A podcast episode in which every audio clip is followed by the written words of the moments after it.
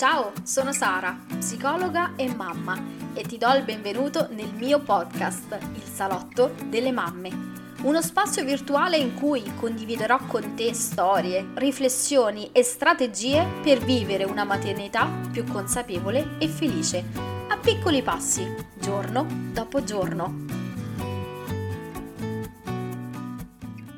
Ciao e benvenuta o bentornata nel salotto delle mamme. In queste settimane stiamo facendo un viaggio che è partito parlando del perfezionismo materno e dopo quell'episodio ho riflettuto molto anche su alcune delle conseguenze del perfezionismo materno, ovvero la rabbia. Quando pensiamo all'immagine della mamma perfetta, spesso evochiamo immagini un po' idilliaci di una presenza calma, quasi zen, rassicurante, calda, che sa gestire tutto in modo perfetto e impeccabile, che sa accogliere e comunicare in modo sempre gentile con i suoi figli, ma anche con le altre persone. Quindi, nel momento in cui perdiamo la calma, iniziamo a sentirci in colpa e ci vergogniamo di provare questa emozione. E una delle frasi tipiche che diciamo è: Ma che razza di mamma urla così tanto con il proprio bambino o con la propria bambina? Ho già parlato della rabbia delle mamme in uno dei primi episodi di questo podcast e te lo lascio nelle note qualora tu lo abbia perso e ho anche spiegato perché si parla della rabbia delle mamme e non dei papà. Questo ha a che fare anche con l'ideale di maternità, ovvero colei che è sempre accogliente e dolce, mentre pa- dal papà ci si aspetta che possa perdere la pazienza perché il papà svolge un ruolo più normativo, un po' meno affettuoso, anche se ad oggi stiamo vivendo anche qui una rivoluzione, ma sappiamo bene appunto che la realtà è ben diversa perché anche i papà eh, sono affettuosi. Ma oggi voglio dirti che seppure su Instagram vedi mille, mille post di consigli su come mantenere la calma, su come comunicare con tuo figlio o tua figlia in modo gentile, rispettoso, e il che è un bene perché sono comunque delle tips utili, beh, la verità è che la maggior parte di noi urla, tutti, mamme, papà,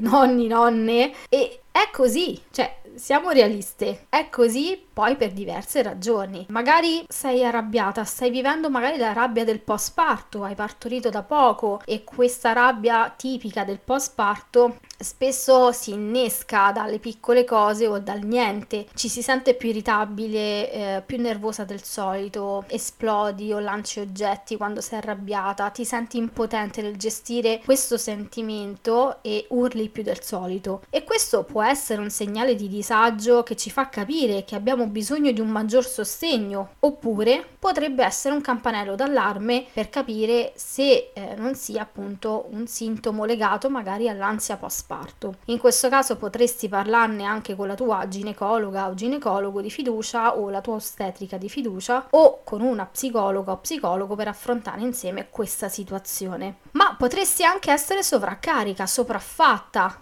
e quando ciò accade il nostro cervello non riesce a elaborare nessun altro input come abbiamo visto nell'episodio precedente. Quindi quando le cose continuano ad accumularsi, proviamo rabbia, ansia, panico e prima della genitorialità il sovraccarico sensoriale non era un grosso problema, ma ora è tutto diverso. Elaboriamo tutti questi input in modo molto differente e ciò accade per diverse ragioni. Abbiamo meno opportunità di ricaricarci, spesso diventiamo i genitori predefiniti, il che significa che gli altri hanno accesso illimitato al nostro corpo e alla nostra energia. Non abbiamo una rete di supporto oppure è poco cioè il supporto che riceviamo è davvero poco, il minimo. Ci sentiamo meno realizzati man mano che la nostra lista di cose da fare cresce e potrei continuare perché ce ne sono altri, questi diciamo sono quelli un po' più eh, frequenti. Un altro punto da non sottovalutare è se stiamo vivendo il burnout genitoriale. Anche di questo ne ho già parlato in due episodi di, del podcast che troverai sempre nelle note e deriva dallo stress genitoriale cronico in cui è possibile sperimentare un cattivo umore rumore costante, un'incapacità di saper controllare le proprie emozioni, provare fastidio quando si viene toccate, e anche di questo ne abbiamo parlato, si fa fatica a pensare, a trovare delle soluzioni e c'è proprio anche una perdita di piacere nella propria esperienza genitoriale. La salute fisica va in declino, magari ci si ammala più volte in modo più frequente, scoppi di da frequenti, dimentichiamo o evitiamo degli appuntamenti importanti. Tutti questi segnali e sintomi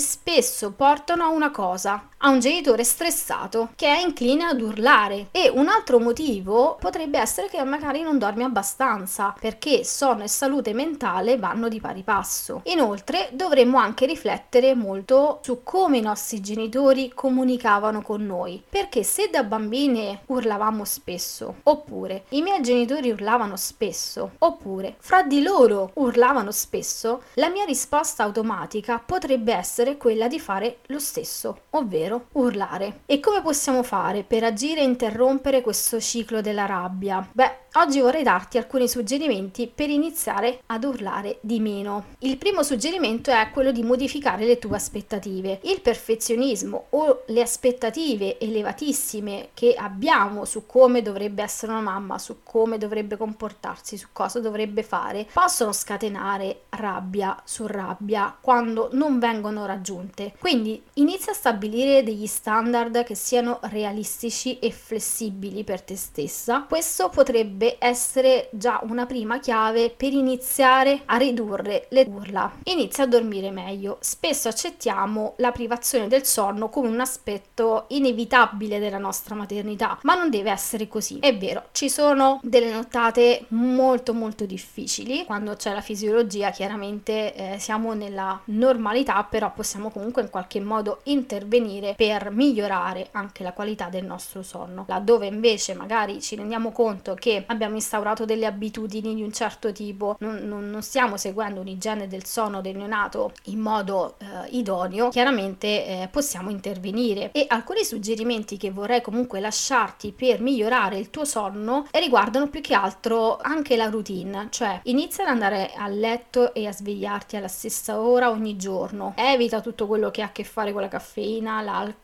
la nicotina entro le 4 ore prima di andare a letto. Mantieni l'ambiente della tua camera da letto ideale per dormire, quindi una camera fresca eh, che sia buia e silenziosa. Crea dei rituali da praticare 15-30 minuti prima di andare a letto, come un bel bagno caldo, la preghiera, la meditazione, lo stretching, leggere un bel libro o altre attività rilassanti. Evita quindi di stare davanti allo schermo, quindi evita di scrollare Instagram o qualsiasi altro social almeno 30 minuti prima, se non anche un'ora prima di andare a letto e condividi le responsabilità notturne con il tuo partner, cioè pianifica di rispondere a turno ai risvegli notturni del tuo bambino, che sono fisiologici, fanno parte della fisiologia del sonno del bambino, però un conto è se eh, li gestisci sempre tu, un conto è se riusciamo a gestirli entrambi. Chiaramente questo suggerimento va poi calzato sulla propria situazione in quanto dipende anche eh, dall'età del bambino, perché chiaramente se parliamo di un neonato di tre settimane è un conto, se parliamo di una bambina di due anni e mezzo è un altro. Se invece appunto pensi che sia il caso di migliorare alcune abitudini legate al sonno del tuo bambino o bambina, ti suggerisco intanto di ascoltare l'episodio 2 de- del podcast che ti lascerò nelle note oppure di contattare un professionista esperto nel sonno infantile, di questo me ne occupo anch'io nel mio lavoro, che possa aiutarti. Il terzo suggerimento è abbraccia l'autocompassione.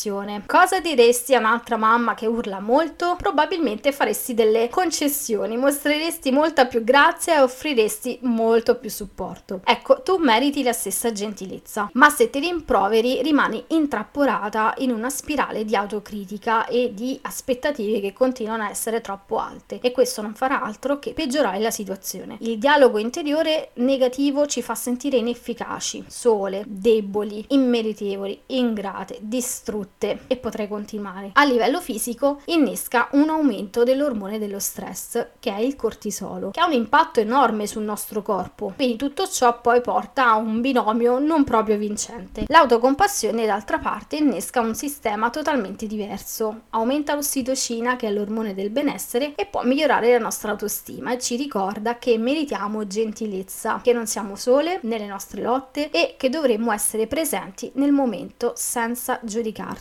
Il quarto suggerimento è la riparazione. Riparare dopo una discussione potremmo definirlo come il processo di risoluzione e di ricostruzione della relazione con i nostri figli. È uno strumento necessario per la gestione del conflitto e più ripariamo, più ci impegniamo a cambiare il nostro comportamento. Ma di questo ne parleremo molto presto. Infine, l'ultimo suggerimento è quello di trovare un supporto professionale. Se ti rendi conto che provi a cambiare le cose, ma continui a restare ferma lì dove sei e pensi che sia giunto il momento di andare oltre, potrebbe essere il momento di affidarti a un supporto professionale, ad uno psicologo, psicologa, esperto del campo che possa aiutarti a capire come mettere in pratica i diversi suggerimenti teorici che magari già conosci nella tua vita quotidiana. Di questo me ne occupo nel mio percorso benessere mamma, ideato per tutte quelle mamme che appunto vorrebbero approfondire e affrontare la fatica o le fatiche e le difficoltà che stanno riscontrando in questo momento e ti dico questo perché al momento inoltre ci sono ancora dei posti liberi per lavorare con me entro la prima settimana di novembre, dopodiché non potrò più accogliere nuovi percorsi in vista della mia maternità. Perciò, se fossi interessata a lavorare con me, puoi prenotare una chiamata conoscitiva cliccando sul link che trovi nelle note o sul mio sito. Questa chiamata sarà utile ad entrambe per capire come possiamo lavorare insieme, ma soprattutto per capire se effettivamente ti posso essere di aiuto per quella che è la tua difficoltà. Bene, siamo giunti al termine di questo episodio. Se ti è tornato utile e pensi che possa essere di aiuto anche ad altre mamme come te, ti sarei grata se lo condividessi sui social o con chi pensi ne abbia bisogno, ma soprattutto se trovi utili i contenuti di questo podcast, puoi supportare il mio lavoro lasciando una recensione su iTunes o le stelline su Spotify. Ti ringrazio per il tempo che mi dedicherai e a questo punto non mi resta che augurarti una buona giornata o una buona notte a seconda di quando hai ascoltato questo episodio e io ti aspetto mercoledì prossimo con una nuova puntata. Ciao!